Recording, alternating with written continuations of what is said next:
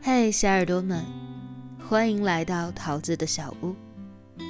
今日份的故事是什么呢？我们都在前行，却少了交集。作者叶大王，写故事的，不喜欢骗眼泪。知乎专栏叶落星辰，新浪微博爱讲故事的叶大王。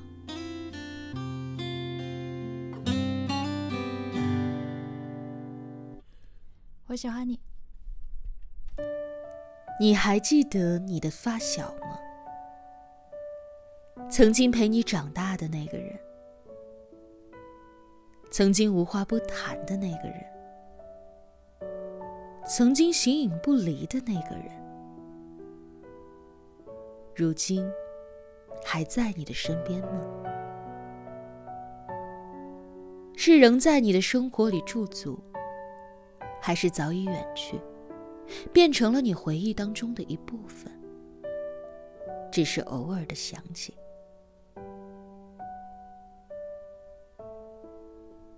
和大多数男生不同的是，我的发小扁扁是个女孩子。每当我想起童年，想起那些缺心眼却很快活的日子，她总是鲜活的在那画面里。她贯穿着那些日子。并使之熠熠生辉。可惜的是，它贯穿了始，却无终。和扁扁能够成为发小，来自于老妈辈儿的缘分。我的妈妈和扁扁的妈妈是自小睡一张床，一起长大，一起撒泼了半辈子，还没有过瘾的亲生闺蜜。连生孩子这种随缘的事儿，竟也是惊人的巧合。我和扁扁同年出生，两家妈妈欣喜若狂。我有儿子了，我有女儿了，你儿子不就是我儿子吗？那高兴什么呀？你女儿迟早也是我儿子的。在两位老妈互相串门、撒泼打滚的时候。我和扁扁自然而然的就被放在一起野蛮生长。小的时候一直是扁扁带着我玩。她是个很有想法的小姑娘，总是能给无聊的两个小屁孩找到事情做。我们一起看着憨豆先生哈哈的大笑，一起研究他的娃娃怎么穿衣服比较好看，一起读着淘气包马小跳。想着马小跳到底能不能实现取夏雨果的伟大梦想。小学那会儿要午休，离家近的可以回家吃饭午睡，离家远的就只能够在食堂吃饭，在教室里午睡。那会儿我家离得远，我爹妈又比较忙，顾不上我，扁扁妈就理所当然的让扁扁带着我回他家吃饭。扁扁就很深沉地对我说：“以后你就跟着我走，我带你回家。”扁扁妈做饭超级好吃，我每次都和扁扁抢食。吃完饭之后，我们往往不想午睡，还想着玩一会儿，或者看一会儿《憨豆先生》。但扁扁妈真的很严格，让我们先睡觉，好不好？我往往是睡不着的，就躲在被窝里看马小跳，等着扁扁妈来喊我起床。那时候是夏天，我们午休结束之后，扁扁妈会放着憨豆先生，让我们一边吃他准备好的冰镇西瓜、冰镇葡萄，或者是冰镇啥啥的，然后一边看电视。吃完了，我们俩就晃晃悠悠地荡去学校。再后来，扁扁家配了电脑，我们有了新的玩物。从最开始的青蛙过河、星际大战等电脑自带的游戏，到之后的神奇网站四三九九。但比较凄惨的是，我永远只能够陪着扁扁玩养成类、美妆类、穿衣打扮类的小游戏。而不能去玩我喜欢的动作类、冒险类、枪战类的小游戏。我曾一度认为我丧失了男生的尊严，却一度乐在其中。而当一款名叫《梦幻西游》的游戏出现在扁扁的电脑上后，我们才真正的为之疯狂。我们玩到十级，然后没点卡玩不了，创号玩到十级，换号，然后一轮又一轮的乐此不疲，并疯狂的想抓一种名叫泡泡的宠物，并成为了一种执念，以至于再后来，我一见到泡泡就莫名的兴奋。而因为扁扁，我从小就和一堆女孩子一起玩。什么跳方格、跳橡皮筋、跳花绳，样样精通。为此，差点成了全班男生的公敌。好在小时候我爹带着我练乒乓球，导致我的球技远超他们一大截儿。我在他们之中还算有一些威信，要不然早就被乱拳打死了。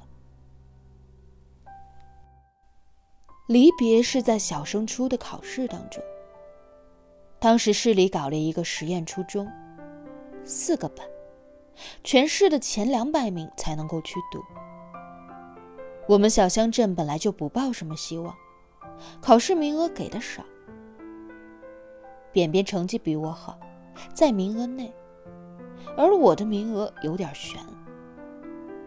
为此，我妈给我向班主任求了一个考试名额，代价就是我们家冰箱里多了一堆的安利产品。其实我妈对我抱什么希望呢？什么希望都没抱，就是不想让我觉得别人都能去考，为什么我不能去？虽然我自己也没有抱什么希望，但最后我考上了，而扁扁却没有。而因为工作调动，扁扁爸调去了市里，他们也要搬家了。扁扁将去市里的另一所初中就读，他丝毫没有因为没考上而伤心，而是很开心地对我说：“那样我去市里读书就也有地方住了，可以住他家。”其实我一直是一个很懒的人，而因为有不懒的扁扁，才有了丰富多彩的童年。曾经我甚至一睁眼。就能看到他“咚”的出现在我的面前，拉着我去玩，去疯，去闹。可是自从分离之后，他不再陪伴在我的身边了，我们的联系也变少了。只是寒暑假才能够匆匆的见几面。而我亦不知从何时起，明白了男生总是该和男生厮混的，男生和女生之间。我和扁扁之间，竟不知何时起，也开始竖起了高墙，隔了疏离。扁扁的鲜活似乎一直停留在我的童年，在那之前，他的形象和地位无比的坚固。我的生活当中只有他一个人的影子，而在那之后。我的生活逐渐的丰富多彩，我的朋友越来越多，我也好像更为成熟了，可却少了最为浓墨重彩的一笔，少了最为知心的一个，少了可以幼稚的时光。我深知他是多么重要的一个人，可却因为各种莫名的原因。离我越来越远了，而我也深知我不应该放手，不应该有始无终。可世上最难受，也最活该的，便是我明知当如何，却奈何便如此。而曾经的无话不谈，曾经的形影不离，也变成了打了照面。有过回忆，我们都在前行，却少了交集。我们仍旧相识，却变得陌生。我们曾一起长大，却在途中分道扬镳。原以为离别该是一场浓重哀伤的盛典，却没有想到的是，不告而别，心照不宣。世上最遗憾的事莫过如此，且行且珍惜。